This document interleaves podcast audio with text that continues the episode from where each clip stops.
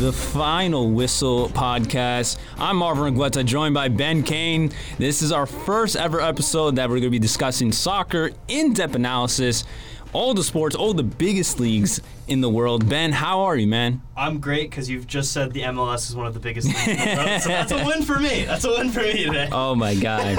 yeah, what? Yeah, we're gonna be discussing a lot on this podcast. We're gonna be discussing some of the biggest games that are happening in the world, some of the biggest stories, including a lot of things that are happening in the world of football in the last couple of weeks. We'll get into all of that, and we obviously, Ben, have to start with the Manchester Derby. It was uh, early on a, a big uh, surprise for Manchester United in that first half, but eventually, Manchester City get another three points and get a huge victory. What was your reaction from the game? It's probably one of the worst Manchester. years. It's probably one of the worst Manchester derbies I've ever watched. Um, we were talking about it. I think it was 2013-14. One of my favorites, the Van Persie free kick in like the 96th minute. Compared to that game, this was terrible. City, all of their goals, I would say, apart from Riyad's uh, first goal, just how do you concede those? Like it's it's just terrible defending. But then City as well, they weren't aggressive at all. And when I was watching it, it looked like City just didn't want to score. Like usually like they score one and then it's like we're going to go again and go again. Terrible. Rodri had a shocker in the Sancho goal. I don't know what your thoughts are. Jack Grealish stinks. He, he can't score. Every Jack Grealish is best when he's on the left and he cuts in on his right. And now they're trying to make him overlap with Cancelo or Walker on the other side. Like terrible. It was a terrible game. I don't know what your thoughts are. I hated watching it. You know, you know, it was interesting because for me, I would say Manchester City in that first half they had some struggles, especially the way United go went out with Fernandes and Pogba as the two front players. So did you did you watch Pep during like at the first minute? Yeah. He was frantic because Yeah. he didn't know what was happening. Yeah, he, he was like, "What? What? What are we doing?" Um, so it, it was interesting. I thought the lineup for City was kind of expected. I think everybody we thought was going to make the lineup. De Bruyne played pretty well, got the goal early on. Um, yeah, the Grealish thing issue has still been, you know, the the frustration of yourself and Manchester City fans because he's been a player that. They pay, they paid a hundred million for him, and he has, and he just hasn't performed. But in this game, I mean, he had flashes, some flashes here and there. I thought Phil Foden though had another terrific game. I think Manchester United's defense really just couldn't figure out where Foden was going because he was kind of their false nine, moving to the left, moving to the right, kind of everywhere. And on the Manchester United side, I mean, my goodness, they just don't know what to do. Like, you know, Cristiano Ronaldo was out of Yeah. this game, of course, so you know that was a factor. And obviously, there's reports out of what happened to him. Was he, you know, you know, going to play because of an injury, or you know, he wasn't gonna meet on the starting lineup, so he was on the bench. So, on the United point of view, I just would look at it as just a team that's just struggling to find an identity of what it wants to do. And now Ralf Rangnick is just putting out a lineups that sometimes are just you're kind of scratching your head. He's trying to put a new formation and it's just not working. I think that first half, I think the struggles City had early on was trying to figure out what they were trying to do because it was unique. They were playing more of a 4-2 4-2 Yeah. and Pep will kind of, you know, it took City a little bit, and once they kind of took the lead back, I think from there on they dominated that game. But Manchester United in that second half, my goodness, that was horrible. That was horrible. That second half was just awful from United. I mean, I think one of the stats was 97% possession in the last 15 minutes. That's unheard of. And Pep didn't in his post game didn't even he was like, "Oh, I didn't even know that happens." He's like, "We could have had 100%." And I was like, I mean, but you talked about United kind of falling off. My, my Yeah. question for you here is, are they out of the top 4 at this point? Well, right now, so the top four is City, Liverpool, Chelsea. Look, they're kind of the three that are going to be right there. Arsenal right now are fourth with 48 points. 48 points right now with two games, uh, three more games than United. United's fifth with 47. West Ham have 45. I look at it right now as you know, ex, and I, I having a conversation with this ye- with someone yesterday. It was like this team coming into the season were were looked at as title contenders. Yep. They added Cristiano Ronaldo, they added Rafa Varane, they added Jadon Sancho, and we thought, okay, this is a team that was was I believe it was second place. Or, or third, Yeah. either second or third, and we thought, okay, with the additions of these players, they can make a run at the title. And now we're looking at them as, are they going to make Champions League football? And you know, it's I I'm not honestly. I look at Arsenal. They're a team that right now are in great form right now under Mikel Arteta. They are great. They're playing amazing, and they have three extra games to be played. And United right now, I've still, as I mentioned before, they just don't know what to do. They have different formations. They have different players. There's players that are unhappy. There's reports out everywhere that they're not liking the system. They're not liking the way everything's being run. Even look at an example as Marcus Rashford, a player who has lacked confidence. He was on the bench, actually. He was their only striker that they could have brought to that starting 11. Even Rangnick put him on the bench and put Pogba uh, and Fernandes. Elanga started up top. And. Elanga as well. So it tells you a lot of just where this United team, the only bright spot of this United team is Jadon Sancho, who's under Rangnick has played much, much better than he did under Ole. So for me, as right now, you know, we, we could change our point. Not thinking right now. I think Arsenal will get in because Arsenal's playing great football. They've been getting good results. Even against Manchester City, that game they lost, they played really well it was a close game. really second, well. yeah. Obviously, there were some controversies there, but they have really stepped up under the new manager. Some of the young players, Smith Rowe, um, um, Saka, who's been terrific. They just been Martinelli, Martinelli. Their young players are starting to grow, and some of their experienced players as well. So they right now look like a very confident team. And I just look at this United team, and if I just don't believe they'll get it. And for a team that Manchester United, the status of Manchester United to be from title contenders to not making the Champions League, that would be a huge disappointment. Yeah, I mean, we talked about Arsenal. We can kind of get into that as well. Mm-hmm. Um, Arsenal obviously had their game this weekend. I think it was was it four nothing? Yeah. Or it was insane.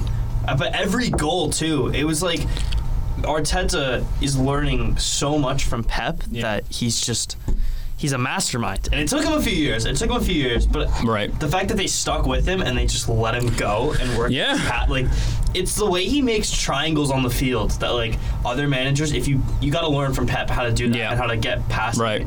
out of pressure and I, I just wanted to touch on that. Yeah, no, no, no. So, Yeah. so yeah, that was interesting. You brought up Arsenal because I think, you know, some of the questions we had coming into the season, and and mind you, they had a bad start to the season. They did not Ran start out. really well.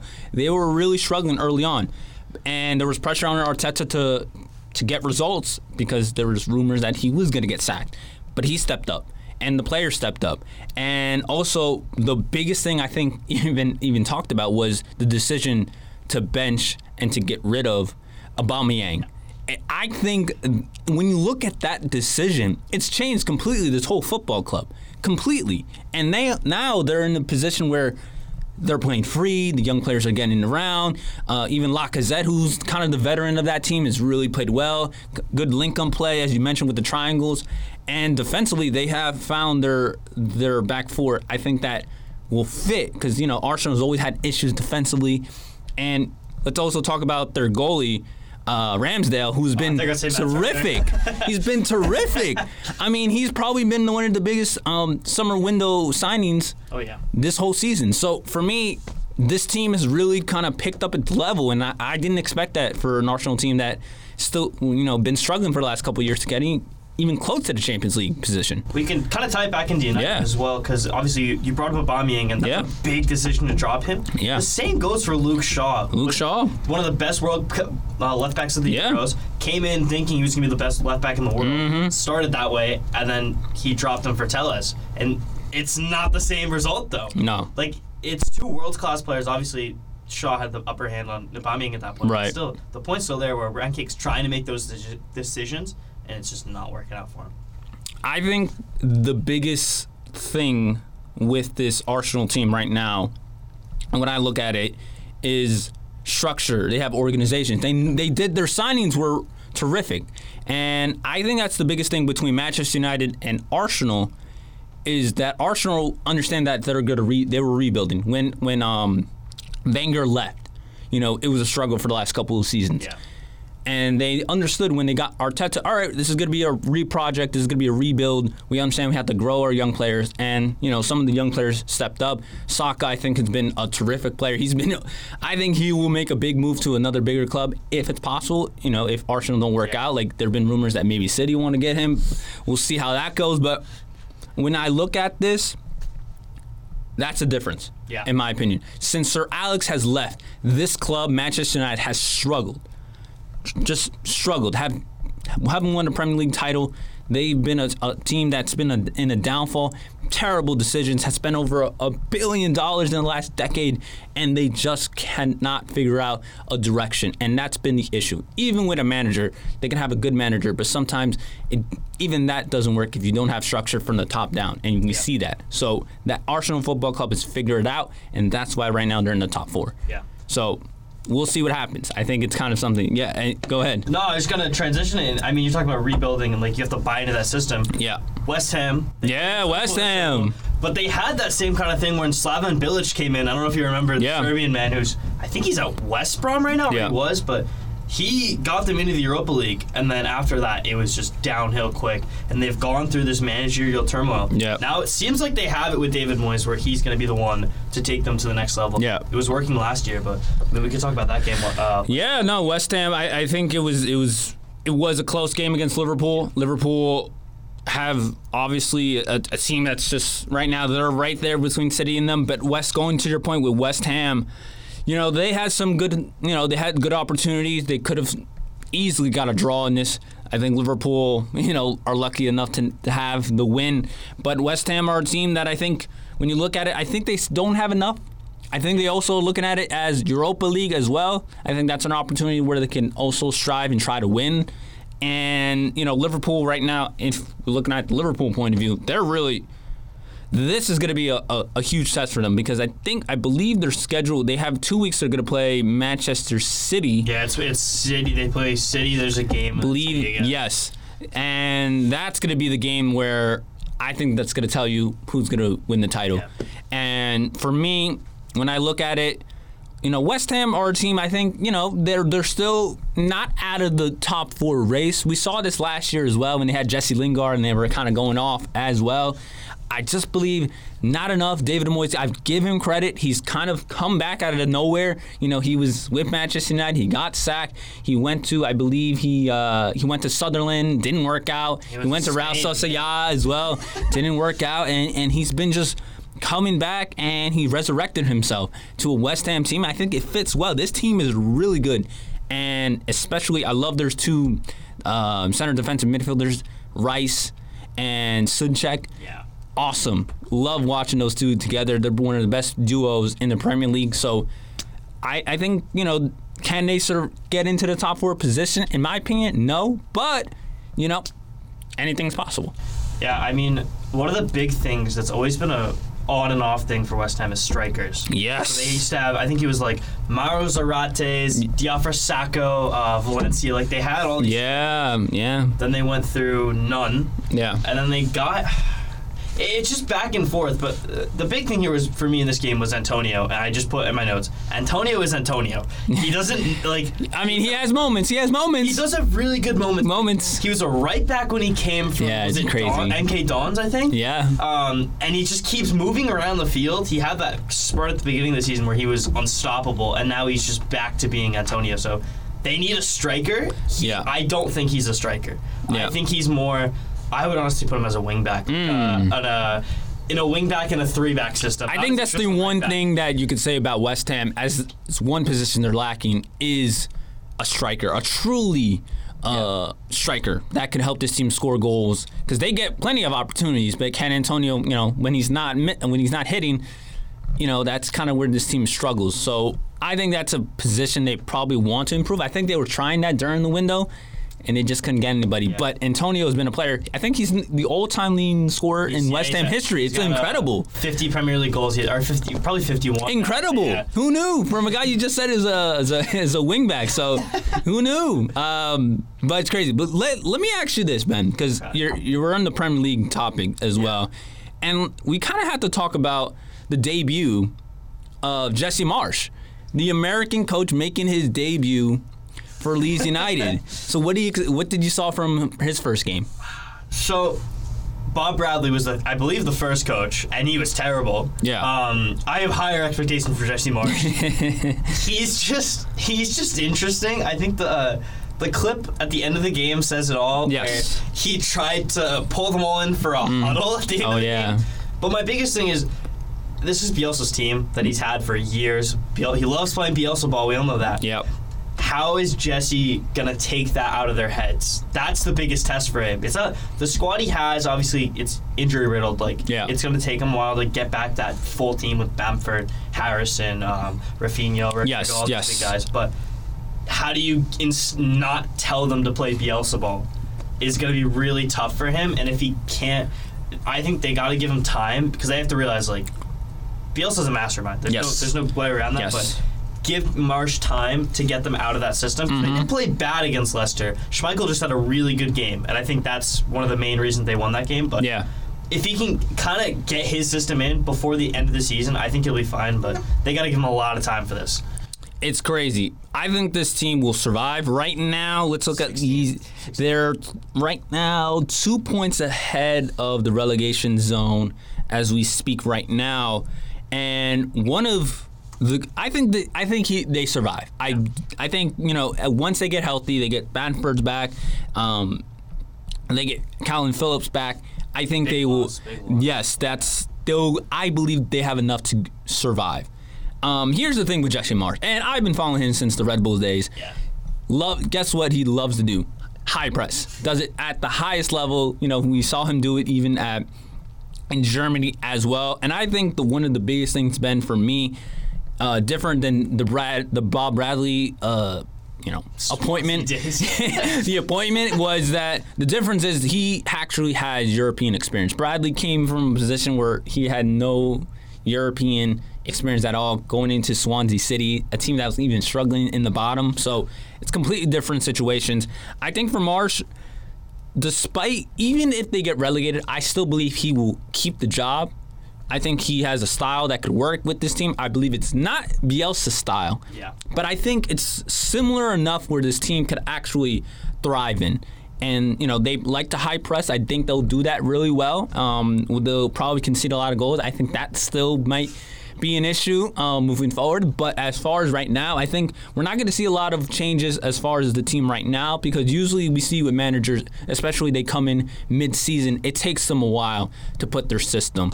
So to see, you know, and Leeds United lose. Obviously, it's not a good result for Jesse Marsch, but I still believe they have enough when they get healthy to uh, to stay in the, to stay in the Premier League. Yeah, no, on, on their day, they're European side. It's Yeah. just, how do you get back to that point? And that's going to take a while. Yeah, no, I, I think that's a huge, huge, huge, huge question for, for this team. Um, ben, let's get let's get into Chelsea. The, it's been a huge talking point this whole week with the news of uh, um, Abramovich, their owner, going to be open to sell the club. Despite all that news, everything that's going on in Chelsea Football Club, they still get a huge four 0 win. What what was your takeaway from that game? There's there's two big points. Number one, as an American, Christian Pulisic right now is completely Oh, there you go. completely underrated. There you go. He is the Swiss Army knife of this Chelsea team. There you go. The second point I had was Kai Havertz is filling in gaps right now. Okay. He's plugging every. He's he's basically both hands are out and both feet are out, and he's plugging in every single gap around him, trying not to let the water sink in. he like he like reminds me of a, a younger. Not, I guess he is younger, but like when Dele was in his prime. Yeah. That's what he reminds me of. But Kai's way more creative than that. Mm-hmm. Um, he finds a way to get into the box and create those opportunities, but. He's also showing that Chelsea don't really need a striker, and that's the same thing that City have been doing lately, where they're proving that you don't need a striker. You can play with the false nine, you can play with the cam as your highest player, and you can still make things work. Like Timo, for example, he's going to be a better winger. I think that's pretty certain right now. Is that when at Chelsea's best, he'll be on the wing, playing on the right side of the left side. Lukaku, bye, go back to Inter. It's okay. Um, but, uh, but I think Kai just fills in the gaps, and uh, I mean, he had two goals in that game. He was fantastic. So he's going to be a player for Chelsea and down the road. That's going to be crucial because he can find ways to get goals when they don't have them, which is what he's doing right now. Yeah, I saw a conventional win. Christian Pulisic played well. I thought you know, I agree with you with Kai Havertz. I like this player. You know, Yeah. I, I it's weird because I still believe he's kind of not found his position yet. He's like a number ten, but a number nine. So like he's still trying to find his position. I think he's still a player that could grow, and I think he can elevate. You know, Christian got a great goal. I think this team. When fully healthy, they are great. I they didn't have Kovacic start. They had Jorginho and Kanté start, but Kovacic uh, was on the bench, who I'm a big fan of. I mean, I believe which game was it last week? Oh man, he he just put on an absolute clinic in the midfield. And you know this Chelsea team, we thought coming in they were going to be. I I had them as my team to win the Premier League. Clearly, I was wrong. I'll take the L on that one. But this is a team that you know right now they're still in Champions League. They're a team that if they could find a way to you know get rid of all the adversity that's happening off the pitch and focus on the pitch, I think this is a team that you know. I think Champions League is probably their best bet right now. You know, they're right now, let's see, 16 points off Manchester City, They ain't catching. and they're not catching them. No, the way City goes on these runs sometimes, they're not catching them. And you know what? For this football club, I think right now is also to figure out who's going to stay and then who's going to leave. Because you know, we this team has a lot of depth, but we also need to find out some answers from some of these players, like Christian Pulisic. You know, has been in and out of the lineup. Let's see if he could stay in the starting lineup and play well. Lukaku, as you mentioned, I mean that whole saga has been. I've been I'm a fan of Lukaku. Oh, I like him. I like It's him. great. Um, I thought it would work. I thought when they made that signing, that record signing, I thought it would work because I thought they needed a key forward to score goals because clearly uh, Thibaut Werner was not good enough. Um, it's it's been a struggle, and I think under two goal system, it's different than he was at Inter because he played with Lautaro Martinez, who was fantastic. Those two trios together were just great for Inter under Antonio Conte. And I just believe he plays by himself. He doesn't get a lot of touches, and it just it makes him lack confidence. And I think that's kind of the issue with Lukaku. But this Chelsea team still have an opportunity to win trophy, and that's another Champions League title. And we'll see. But right now they got a four 0 win. They clearly have a lot going on in their football club, so we'll see. All right, Ben. Let's move on to La Liga. One of the huge talking points has been Barcelona. They uh, got a close win against Elche, two one. It was a lot of lot of uh, controversy in the end with some of these handballs, but in the end, Barcelona get a two one win. What is your big takeaway from Barcelona? They get a huge win, three points, and now kind of out of the not out of it, but now move to third place in La Liga right now. I, I think the biggest talking point is what we talked about before it. Dani Alves got outworked. we were talking about this. You mentioned it. Yeah. Xavi's gotta look. I I know I know he doesn't like Sergiño, but most of Dani Alves is wasn't positional things. I think Sergiño had like is good enough positionally where he can figure it out. Yeah. It was speed and it was physicality, and Dani Alves just got outworked in that sense. I think there was two or three times I remember watching where he just could not keep up, even with the slow Yeah. strikers. So definitely that side is exposed, and if Yeah. Dani Alves continues to play there, it's just going to get targeted. Yeah. And when you, I mean, when you put so many shots on goal, and when you're running at an older Piqué as well, like, I don't think I think Araujo played on that side, which is very Araujo, smart. yep. Yeah, which is very smart, but he's still a younger center back, so needs experience. So if they're running at those two, it's gonna cause a lot of problems. They need to figure that one out. Yeah, I, I agree with you there. Barcelona, I think, had plenty of, of chances in that first half. Frenkie de Jong had missed a couple of, of sitters. Uh, could have really changed the game in the first half. You know, uh, Pedri's mistake. Uh, Good assist, really It was good a good. assist. It was an assisted opposing team, and uh, you know led to the goal. Obviously, on the right hand side, as you mentioned, to Dani Alves' side, and obviously Alves has no speed as he used to have, and you know led to the goal. But Barcelona showed something. They showed character, especially in that second half when they put on Ferran Torres. Gavi didn't have a good first half. Ferran Torres, as much as we, you know, he's been really criticized for the lack of finishing and scoring goals. I think he really changed that second half. The way his pace, the way he was making his runs, he had plenty of opportunities. Yes, he scored a goal, but he had other opportunities he didn't finish. But in the end, this Barcelona team showed character. They brought in Memphis Depay. They have plenty of options. Adama Traore as well. You know, they have options um, before that they didn't have. and you know the midfield played pretty well. I thought uh, Pedri had uh, an average game to the Pedri standards that I always have him on him, and I think Araujo and Piqué played pretty well. So you know, Ter Stegen with a couple of huge saves, and this team for me showed character. So this is four straight wins for Xavi. This is going to be a huge uh, point going into in two weeks against Real Madrid, a rematch of, of the Clásico that they had a couple of weeks ago. So this is going to be a huge test, and this is the first time they go in four straight in in the in one year. And they haven't won four straight, so it's going to be a huge question. My one question really Yeah. for you is obviously you said like Ferran changed the game. Yeah, His criticism comes mostly Yeah. because of his not his lack of production. But when he came on, I think he played striker at the beginning and then Yeah. shifted him out wide. What is his? I I personally think he's a winger more, and I think he'd get a lot less criticism if he played out there. Yeah. What do you What do you think is his best position right now? That's a good, good question. Um, when I look at it, I think Ferran. uh, It's weird because in Manchester City he played more on the right. For Spain he plays more on the right. He clearly is playing more on the left under Xavi, and either that or he's playing more of a striker position. I look at Ferran and I look at him more as a right winger. Okay. I think that's his best position. I've seen him in City play that best position. I kind of from the right he could go forward inside, and I think that's his best position. As a natural striker, I don't believe that's his best position. Neither the left. It's for me, it's really weird. Even with the national team, he plays on the right. So I think his best position is the right winger, but right now he cannot play that because Ousmane Dembele and Traore are kind of on the right hand side, but he is very versatile where he could go to the left. It's not really his best position, but he can play there. So I think there's, you know, we'll, I think Ousmane Dembele will leave in the summer, and I think that's kind of will, where he'll spot be. So I think that's a good question regarding what's going to happen with Ferran, but he's been he's been okay. I think he's the one player that's got a lot of criticism of the new winter signings.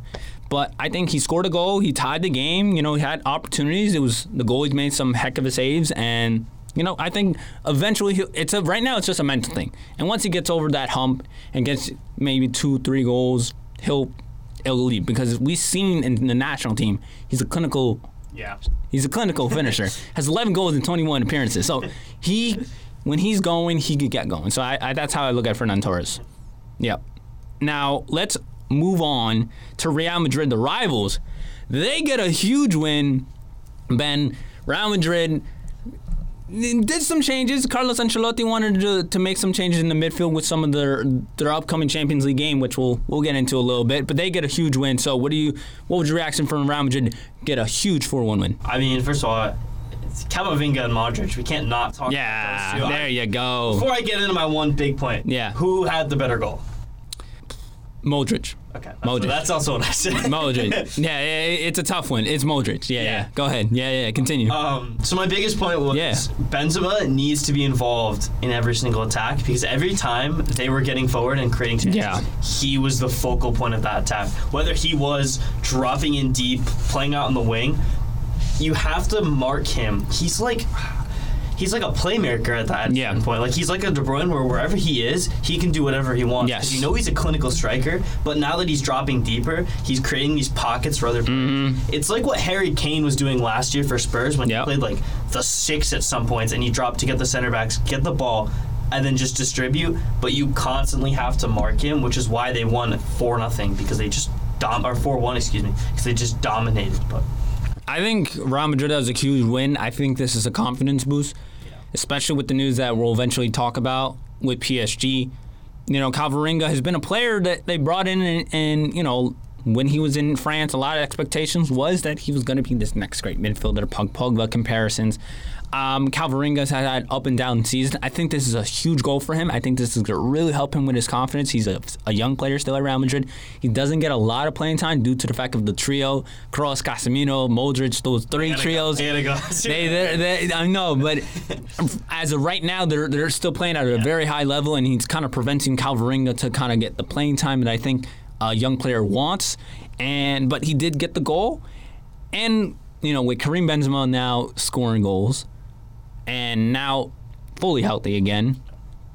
This is going to be a huge test for Real Madrid in the Champions League. They get a 4-1 win in in the Santiago Bernabeu. So it's going to be a huge question what they could do in the Champions League, and and it's very comfortable. La Liga's it's theirs. They're not gonna blow it. Uh, I don't believe, but Barcelona kind of think they no. But regarding the point, they ain't they, they ain't they ain't changing it. But Real Madrid played well. They got the three points. They look like they're trying to get them back, back on track, and we'll see what they do in the Champions League. But we'll get into that a little bit. But Yeah. Real Madrid, huge win. Now, Ben, let's get to Atletico Madrid. I saw this game against Real Betis. It was the battle of the Champions League, fourth against fifth at the time. Kind of switch positions now. Atletico Madrid get a Joao Felix brace in a 3-1 win over Real Betis. What was your takeaway from that game? I mean, it was it was crazy. Yeah, I I I want to talk about Joao Felix. He's, he's just like he what was he a hundred something million from Ben, Hundred million dollars. and he just pops in and out this whole time. Yeah. it, he's so not talked about, No, but he should be. Should be. It's good for him that he's kept under the radar for so long that Mm-hmm. like, his flaws have not been noticed because there's definitely a lot of bigger players out there. But like seeing him finally kind of coming good is a good start. I think Athletic are definitely going to start. I think this is like once they Griezmann most likely will go back to Barcelona. I don't think he's going to stay there. Hmm, interesting. Okay. Um, just I think Xavi's going to give another shot, and it seems like he wants to go back. They're going to lose Suarez to F- uh, Aston Villa potentially this summer, which I think is going to happen. Oh, okay. Predictions. A lot of turmoil where I think Felix is going to have to step up, and having these senior players around him where he's able to do it in a system like this. Yeah. This is his. These next few months are going to be crucial for how he's going to move on with the rest of his career. Yeah, and you brought up a, a great story in which Joao Felix. He's been, you know, ever since he made that huge signing from Benfica. Um, you know, when they played here in America, you know, he had a couple of good moments against Real Madrid, and we thought, oh wow, this is gonna be Joao Felix. He's finally here. And then, you know, in La Liga, and we saw in that season, that first season, he really struggled. He had injuries. You know, for the last couple of years, he's the same issue. Hasn't scored enough goals. Hasn't been, you know, that difference maker that they thought they were going to get. And you know, I think the last couple weeks we've we've seen a different Joao Felix. Yeah. I think a lot of criticism, criticism has come uh, to Atletico Madrid and also to Joao Felix. You know, um, Leon has also talked about Joao Felix. You know, right? he wants this. He has to, you know, he wants to. He has to show us what he is, and you know, he gets the double. I think he makes great runs. You know, the way this Atletico Madrid, and I think we really have to stop kind of putting this Atletico Madrid of a 2.0, you know, Yeah. the different style. They clearly have one style under their manager who's been there forever, and that is defending well and then counterattacking at a very high level. And that's what this team has naturally done historically. When that team does it and it's on its A game, it's really tough to beat. That's why, you know, we'll see what they do in the Champions League as well in a couple weeks, but still, this team has a huge opportunity to uh, to advance if Joao Felix can continue to play it at a high level. Luis Suarez looks like he's getting older. He's not getting the minutes he, he did last year. And it's also going to be Angel Correa, who's been really well for this team. But if Joao Felix can play like the way we saw him in, you know, that final season in Benfica, the player that, you know, made him 100 million, I think this team could advance. But also, great game from Rodrigo De Paul and also uh, Hector Herrera, which we'll get into a little later. I- I uh, say- yeah, go ahead. Yes. De Paul is probably one of the most underrated players Yes. in all of world soccer. He's so good, and until uh, until the Copa America, Yeah. I knew who he was from Udinese, but I never. I think it was Udinese. Mm-hmm. But I never watched him play. He's a technical genius. Yes. It's just the the way he strikes a ball and how he finds these passes. It's incredible. Um, it's definitely a name that needs to be highlighted more because he's doing fantastic things and is continuing to do them without the credit he deserves. Oh yeah, no, no, no. I, I completely agree with you. He was, I think, in that game, that final in the Copa America against Brazil, I think he was the man of the Yeah, he match. was, yeah. He he was a completely, as you mentioned, a genius. He just knows plays, and he, plus he kind of knows the way of, of kind of getting fouls, getting his calls. So I think it was a huge uh, boost for for that Atletico Madrid team to make that signing. And I think you know we'll see what they can do. But you know, huge win. They got three points. They're now in the first time in the top four. So uh, let's see what this team. So now this, by the way, this is the first time that Sevilla, Barcelona, Real Madrid, and Atletico Madrid have first time they're all in the top four this season. Took that long. Let's get into MLS. Ah, here we go. you've been you've been kind of really dialed in into the MLS. You know, we're a little. We started this podcast a little late than we expected because you know we're now a couple weeks into the MLS season. Yeah. Uh, we had a couple of teams making their stadium debut. Not the- Charlotte. not the Revs, not the Revs, not the Revs. No, no, no, not the Revs. No, not the Revs. But Charlotte. Um, but early on, we saw a couple of the Red Bulls man a huge win. We saw a couple of huge results. But so let's get into uh, Saturday's results. So, so let's start with the Revolution. So what was your takeaway against their one nothing win over FC Dallas? So give us Ben. Go ahead. I'm gonna take the mic and put it a little closer to me. okay, so this is really this is the only MLS game I've watched this weekend because I like. There's a lot of teams I like watch, um, from the MLS, but I, I when I sit down from 7:30 to 12, like two in the afternoon, watching all Prem, and then I'm like, I gotta watch a Rev. I watch a Revs games, but Yeah. Terrible, terrible, terrible, terrible, and well, let me say it again, terrible result. uh, it was just boring. It was really boring from Car- like Carles Gil scores a penalty, cool. Um, Kessler's back, which is a big loss to the Revs because obviously he is a U.S. men's national team setup player that's going to be in the rotation for these World Cup qualifiers. So having him back instead of Omar Gonzalez, which was really nice. Um, He's back. He's that, back. that weird neck thing. I don't know what he was doing in that. Yeah. But um, Turner is the big, big talking point Yeah. now because he's. I don't know what they're gonna do without him. There's talks that they're gonna get Ethan Horvath from Nottingham Forest, which is big. Um, so he's gone. Tajon's gone. So they're lacking a lot of creativity in the final third, Right. and they've signed. God, they've signed Jozy Altidore, and when you put Jozy on, he does nothing. He he's not a he's not a pass first striker. He's not. He'll make some of the runs, but he's not going to be creative. And you're just looking for a poacher in the box. So you have to completely swap your situation that's happening on the field around him, and it's just it's not going to work. He was the worst signing I've ever seen. Um, I mean, he, I mean, he, he it could be worse, you know.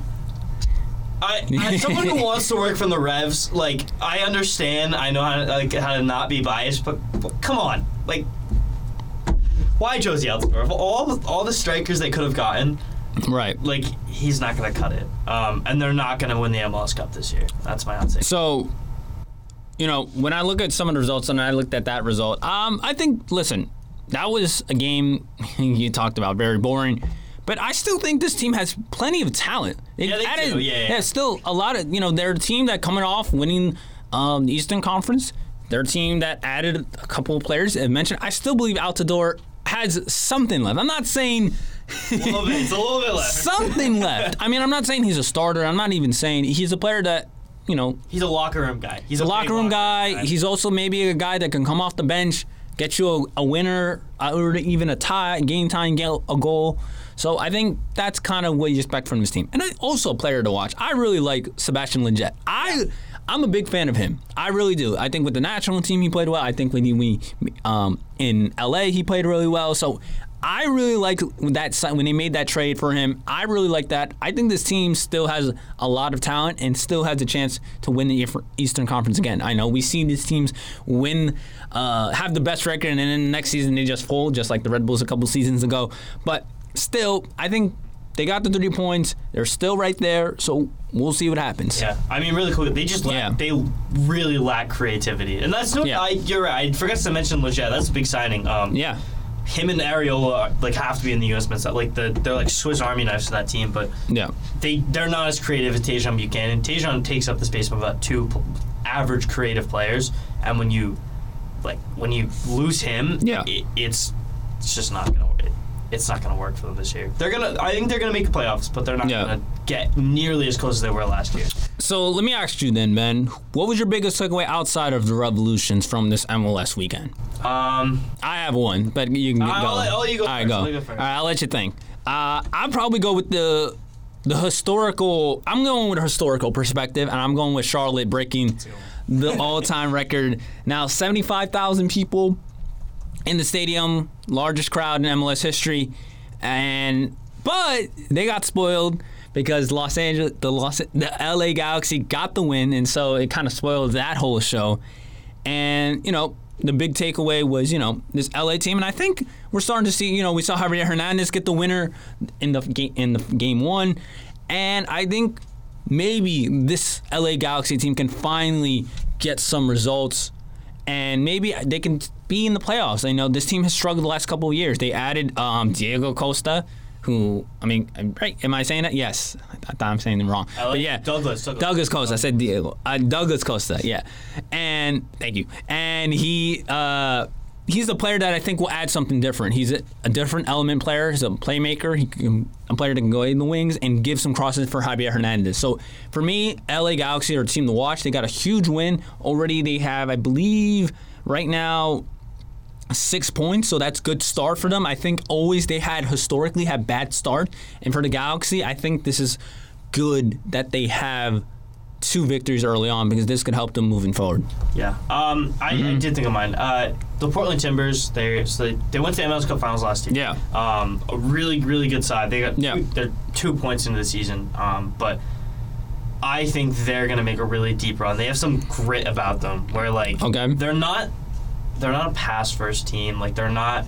What they do is the counterattack, which I, I can't remember what team we're talking about before, but they Yeah. just spring into it. and Mhm. It's incredible to watch. Like they're going to be a team to definitely look out for that are going to come from the bottom, Right. Like like the bottom playoff spots, and they're just going to rise up to the top and they're Yeah. going to make a deep run. Honestly, Yeah, I I agree with you there. And speaking of that, let's get into some MLS news with some players making their move into MLS, and there's rumors, and obviously it's now confirmed.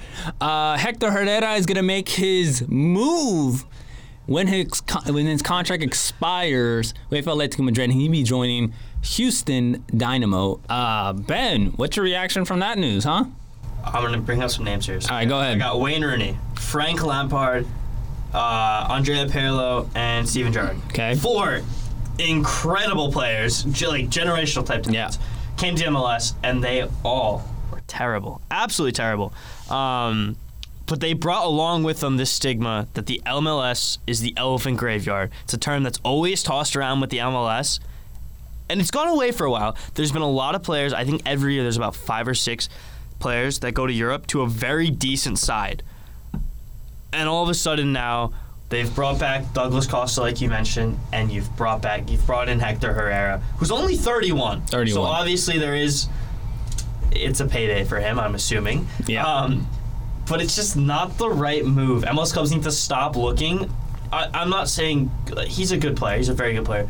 But they're trying to bring in these star players who once were stars. I think he was at was it Porto where Yeah. he shined. Um, same with Douglas Costa where he went from Juventus. Played for uh, Bayern as well. Like trying to bring in these big time players who are just past their prime and just looking for a paycheck. They need to stop doing that because it's their league is too good for that now. They don't need these players to sell seats. They can do that by themselves. Charlotte, like you mentioned, I can't even name you a player on Charlotte. I'm not gonna lie, but like they did it without selling, like without big time players. They're just Right. bringing back the stigma that the MLS is this elephant graveyard. It's a massive step back for the league. I disagree with you. Okay, okay. I disagree with you. I am a fan of Hector Herrera. I love his game. I think this is a huge addition to Houston. They have really struggled to attract players. And I think if you're going to spend big, spend it on a player that I think would be a player that can impact you. And yes, he's struggled, you know, right now with the national team. I think that's kind of the big criticism that's come out. And, you know, yes, he's starting right now for Atletico Madrid, and yes, they're still struggling as well as a club. But I think this is a I think this is a signing where I look at it as is this, you know, you know, when you see the Mexican players come to MLS, and, and especially go to a team in Houston where obviously the um, the population of Mexican Americans is really big there. I think he has to perform, and I look at it as he goes there. You look at Chicharito. Yes, his first season comes back, second season plays well. Carlos Vela comes from Europe, plays well. Um, I go Giovanni. Santos, Don- bro? Yeah, I was gonna say what I- about the Santos? yeah, I was gonna say Giovanni Dos Santos yet early on played well. Jonathan Dos Santos played, you know, pretty well as well. I think when these Mexican players come to the MLS, they understand also, especially on the market they are part of, they have to perform. You know, I, I don't think it's good. Yes, you might be right in the end, but I think two years of good Hector Herrera will make a difference. yeah. And I think he will make a difference for this team. Yeah, it's not a knock at him as a player. I just don't. I don't like now where I don't mind MLS players going uh, or like ingrown players going like from like smaller MLS team to a bigger one, or even they're pulling older players from Europe that like aren't out of their prime, but they're just kind of on the fringes. Um, I just don't like when they're taking these type of players, and it's you can look at it two ways. You can look at it as as if he's just coming for a paycheck, or you can look at it as if he wants to go there because the MLS Right. is up and coming. It's a it's there's two perspectives to look at it with, but I just don't like how the MLS are like. It, there's no need for this. Like there's sh- they've proven, especially with the LFC Dallas Academy, that they can create talent, um, and they're proving that there is talent here. So why I don't like taking spots away from homegrown Yeah. talent that could take that jump, and even the Dynamo have a really good academy as well. So it It's only a three-year deal, so Yeah. he'll be 34. It's not like a huge contract. Or Yeah. I know he'll. We don't know the, the numbers he'll get, but he probably it's a big number up there. But I still believe he's a player. I really liked him. He's a player that could really make an impact in your midfield. I think he could uh, help Houston. I think they've really been struggling for a while. I think this could help them. So we'll see what happens there. To the Champions League because we got huge huge matchup this weekend. I mean, which matchup are you looking forward to uh, this upcoming week? You'd think I'd say City, but it's it, not. for- It's basically over. It's five nothing. So I'm not even gonna say that. um, I want to see Salzburg versus Bayern. I think Okay. it's gonna be a really good game. Salzburg. It's a one-one series. Okay. Um, but I just they're going they're going to Munich. I just think if Salzburg hold them at bay for long enough, they can do something really quickly, and it'll- and then it turns into a Bayern has to go after it. So, I, those are the type of games I really like, where the where the play the team that's like the underdog is on the back foot the whole time, and they're just getting peppered, and all of a sudden they just spring on a counter attack and score. And I think Brenden Aaronson gonna have a fantastic game in that time. I think you already know what I'm thinking. Yeah. It's Real Madrid PSG. Uh, two I'm two reasons. creativity. No, no, no, no, no. You, you, you, you, you, you, you, you kind of gave me, you gave me the pass to the layup. So Yeah, yeah, yeah. So here's my, here's my thing, and I have two things. And obviously, let's get to the news of um, the news that came out earlier today. The news of Kylian Mbappe um, got injured during training. I think there's a video out of him getting injured. I'm not sure if that's confirmed or not, but um, he's doubtful for the matches. I mean, the the clash between Madrid and PSG. So this is going to be a huge loss for PSG. But but uh, guess who's returning back to the Santiago Bernabeu? Is Leo Messi.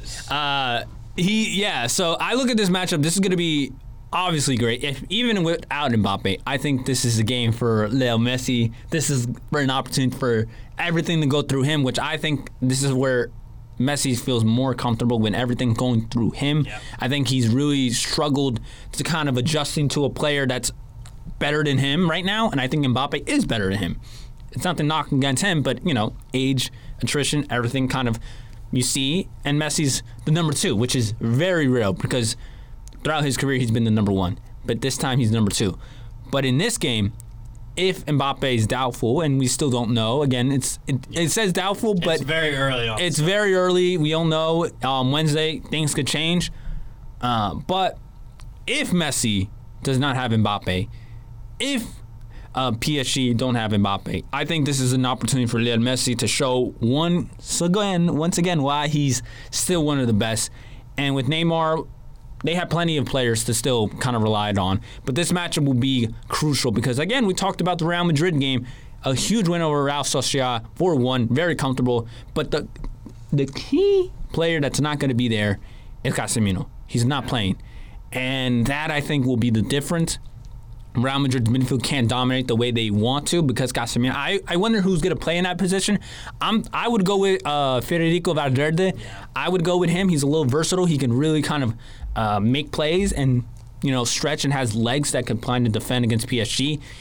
But um, we're- I'm curious to know what maybe Camavinga gets a start. That'll be a huge Yeah. opportunity for him. Uh, but I think Lionel Messi, this is a huge opportunity for him to show. Um, he had four goals in the Champions League. He hasn't played terribly bad in the Champions League. He, you know, there was a lot of criticism criticism of him in that first leg. I think returning back to the Santiago Bernabeu, a place where you know he, he used to play a lot in Barcelona. I think this is a huge opportunity, and I think he'll perform well, and I think PSG will advance. yeah, I think the one Mbappe's a big miss. I'm Yes, not absolutely, absolutely. But what I mean, especially when they played City in the group stage, one of the biggest criticisms they had was they leave four players high. Yes. And they refuse to track back. Yes. And Mbappe was always one of them where he would not drop too too deep to go after the ball. Is it the worst thing if he's not playing? Because they're gonna get more defensive, and I think uh, Paredes was also, and Yeah. Paredes and Herrera were also um, on the injury list, which is Yeah. two players who would Yes. be playing in that midfield that could potentially take a spot. But is it the worst thing if he's not playing because they're gonna get more defensive stability? Yes. and they're up one nothing. Yes. So Real Madrid has to go for the game. Yes. Yes. So it's it's not the worst. It could be a lot. If they were down, I'd be like, all right. Mm-hmm. But also, they wouldn't. They just they don't they don't defend from all positions. There's like si- there's six defenders on the field, and then there's just four strikers that just refuse to track back. But every once in a while, they will to kind of show their manager. Yeah. So it's not the worst thing that he's out. And I I wouldn't be surprised if Ba- Mbappe doesn't play. I wouldn't be surprised if PSG go Messi, Neymar, and then basically go for um, go a back and forth. Yes. yeah I wouldn't be surprised if that would be the tactic. Now, I wouldn't do it because I just I believe you're only up one goal, and that could really just change your tactics. But a player we also talked about as well, you talked about him, is Karim Benzema. yep. He needs to have a, a huge game for Real Madrid. Um, he did it in the weekend. Can he do it again? I think also the criticism with him is without Ronaldo, he hasn't won. You know, he hasn't had that game where we look at him like, okay, he's had plenty of, of, of games against Barcelona and Team La Liga, but a Champions League game. Yeah. Can he step up and be that player? And that's be the huge question mark. I think he could do it. I do, but he needs to do it because they are down one nothing. So a lot of questions. I think another player we have to probably talk about is Marco Verratti, who, oh my, oh my. If you watch that first game, Yeah. oh my, he he's a. I think Pep Guardiola talked about this as well. I think after they played um, PSG, he's like he's just Pep wanted him at one point. Man, Never- yes, yes, I remember that. Yes, he is so good. And if he's on his A game like he did in that first leg, I don't think Real Madrid wins. Just despite that, Marco Verratti, just he was all over the place. He just was going over tackles, 50-50 balls, in possession, just tight spaces. I mean, fantastic. He, Marco Verratti is a player to watch at, at his best. Um, he's a player to watch for this PSG team, uh, team as well. You know, despite the injuries, as you mentioned, Ben. But I think I think PSG, as I said, will advance. I don't know what you think about that, but I think one goal.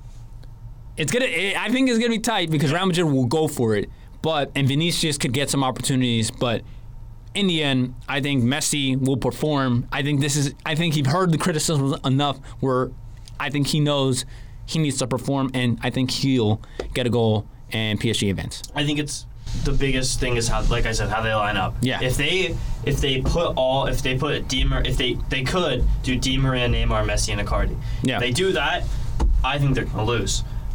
If they somehow, like you said, Neymar and Messi up top and kind of leave Messi a little bit higher and Neymar in behind, I think Yeah. they have a good shot at winning because you're only th- throwing away two players um, defensively. So it's really all how they line up, and I think Real Madrid. I think Real Madrid's gonna make it one-one, and then like it, it just depends on who's on the field. But I think PSG get in these weird positions where if they if they're on the back foot, like it's Yeah. just not that they, they don't like playing like that. They don't like being down. So this is a good position for them to be in where they know they have a lead and they can kind of get a little comfortable with Yeah. it. Um, but if they go down two one, it's over. Like it's gonna be it's gonna be a one goal series. I mean, I'm, I'm looking forward to it. I love these games. Yeah. I, I honestly, I don't know what you think, but the away goal, I missed that. Oh, it, oh, it- I, I oh. completely disagree. I hated it. Oh no no! I- Oh my goodness! I love it so much. I miss that away goal. I mean, it just made the game so beautiful um, tactically. Yeah. And obviously, it's gone. So it obviously completely just everything throws out the window for this. But uh, definitely, you know, it's a game where Real Madrid has to go for the you know with no away goals, and PSG basically have to win the game if Real Madrid ties. So yeah, it's winner take all. So we'll see what happens, and I think this is going to be a huge matchup to watch and to see if Kylian Mbappe is going to play. But according to reports out, Kylian Mbappe is doubtful for the game against Real Madrid. I think we had a story of Weston McKennie, kind of Yeah. get into that? Yeah, and I think it's I think it all ties back in not just McKennie, but Steffen and Okay. Matt Turner are all going to be gone for this next World Cup camp. McKennie's out the whole season, so how are they going to qualify without him? There's one name, and it's Gianluca Busio, Yeah. who I think is going to be huge. Um, Yeah. he was unfit in the last camp, so he didn't get into it, but he will be the player to replace Weston McKennie, and I think he honestly could start in this series. They're also missing Gio Reyna again. He's Yeah. Which is another Yeah, we'll, we'll have time. We'll we'll get into a lot of conversations on, on the U.S. when we get closer to their qualifier. But yeah, the the fact that McKennie's out for the season is unfortunate. Um, I hope he gets a good recovery. You know, those foot injuries we've seen in the past. We see reports of a player sometimes. It's very tricky because, especially it's the it's the foot that you play with yeah. It's very uh, tricky to see how the injury is handled. I hope he takes his time on this, doesn't rush, because you know I think the U.S. will qualify regardless if they don't got Yeah. McKennie. He's a crucial player, and I think he'll still make the roster for the World Cup. But he has to be careful with this injury. This is a very uh, important injury where if he uh, makes a mistake or relapse again, then I think it's going to cost him potentially his World Cup.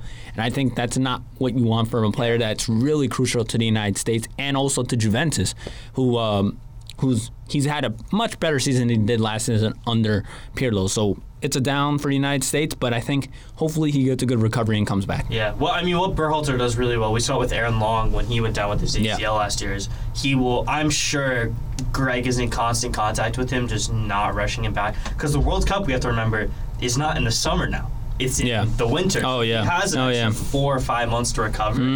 Um, so I, I think he'll be fine, but they're to need a goalkeeper for this training. I think it's to be Horvath, Sam, Sean Johnson, and then, like, Yeah.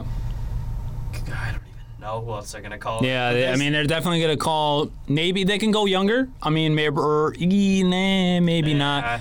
You need someone. Exp- I think Sean's uh, Johnson's gonna get the nod, which sucks. Uh, I think, I mean, he's a solid goalkeeper. I would go with him. I think Johnson has been terrific for, as you saw, you know, the new champions of the MLS, uh, New York City FC. So why not? yeah, it's gonna be it's gonna be an interesting camp because a lot of those as well. G- like I said, Gio Reyna's out. John Brooks probably not gonna get back in because Okay. he's gonna be.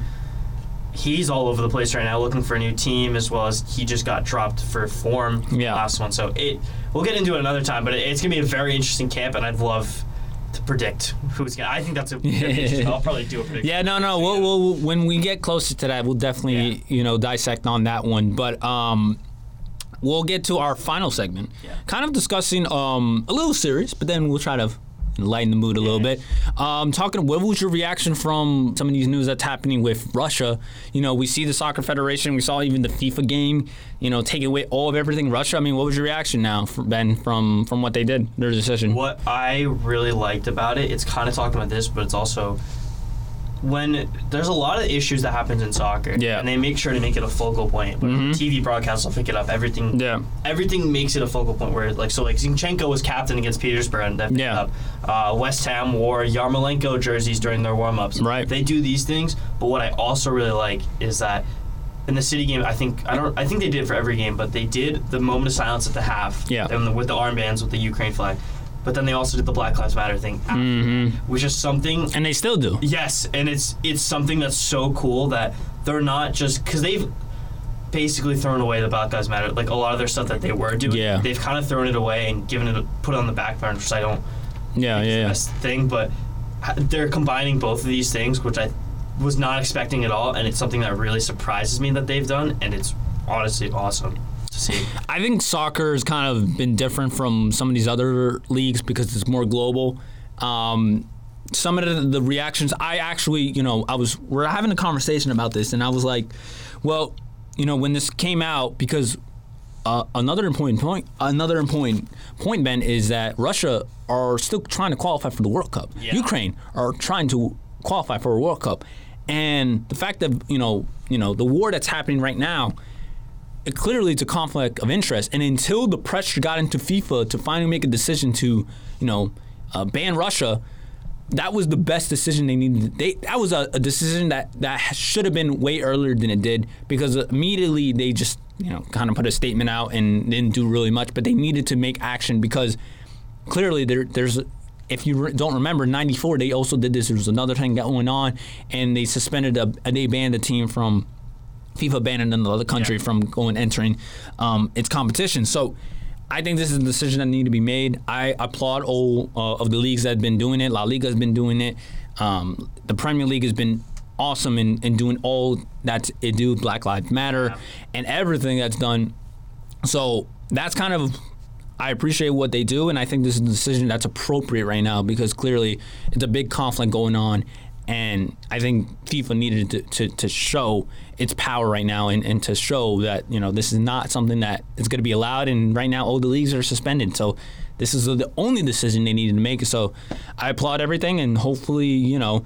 Uh, we'll see what happens moving forward. If this changes, but definitely good decision from FIFA, UEFA, um, making the mark of getting decision of getting at least at the moment Russia has to be removed from from Yeah. what it does right now. So we'll see if that affects uh, the bottom line in the World Cup of Qatar, which we still don't know. There's still not a lot what's going on. So it's Yeah. still a lot going on. So we'll find out more um, as the story continues to to trend. Um, ben, is there anything else you got to hit today? Um, I think we did pretty much everything. Yeah. Um, this is probably our first podcast that we've done together. So we'll get into more. We'll create more segments for everybody, uh, and hopefully we can um, continue to talk about the sport that's been kind of global and talked about. And yeah, Yeah. what do you think? I, I don't really got anything. I'm, gonna start, I'm covering. I'm gonna start covering MLS So- next, so I'll bring you some alerts from that. Definitely, uh, definitely on that. Um, any projects you're working on, Ben? That um, at least at the moment that you want to discuss? Yeah, I mean, I'll go first. I Yeah, go ahead. As well. Yeah. Uh, I am creating a Twitter documentary series on uh, Paulo Suarez, who's a former Quinnipiac player. Yeah. Um, who's now playing at Rochester, New York FC, which is the only MLS next team that doesn't have an MLS affiliate. Mm, okay. Um, he's a fantastic kid who's got a really cool story that I want to exploit. So um, it's on my Twitter, Ben underscore Kane four, where I'm doing that, and I'll make a long range article. But I, uh, I, uh, big big news for Ben. I got the follow from the men's soccer coach last night on Twitter, so that was Yeah. cool for me. And then um, the, the his team, professional team, now starting to look at my work. So it's it's slowly picking up, which is what I want, and hopefully. Yeah. Hopefully it'll go somewhere. Definitely, definitely. Nah, um, well, so I so people have been talking about Pedri. Um, so I really wanted to work on a piece on Pedri. Um, inside kind of of the decision of Barcelona signing him in 2019 because I think that's a story that hasn't been talked about. Um, I have a correspondent from Barcelona that I'm interviewing, and hopefully we can discuss kind of the in depth of how Pedri uh, eventually signed with Barcelona because I think he's the next upcoming midfielder that's going to be coming uh, for generations to come. So I think I have that project that I'm working on. So I want people to understand kind of the story of how Pedri um, signed with Barcelona. It's kind of not similar of Lionel Messi's, you know, signing the napkin, but it's kind of intriguing for a lot of people. So hopefully people kind of understand that and how he ran a rose to to the player that he is now. So definitely it's something that that you know hopefully gets to get talked about. But yeah, yeah, no, it's a story that I Pedri Pedri's story is kind of intrigued, but I hope the world kind of can find out about that. So that's our last word from the Final Whistle podcast from Ben K, Marvin, Argueta. We'll see you guys next week. Everybody enjoys another soccer week.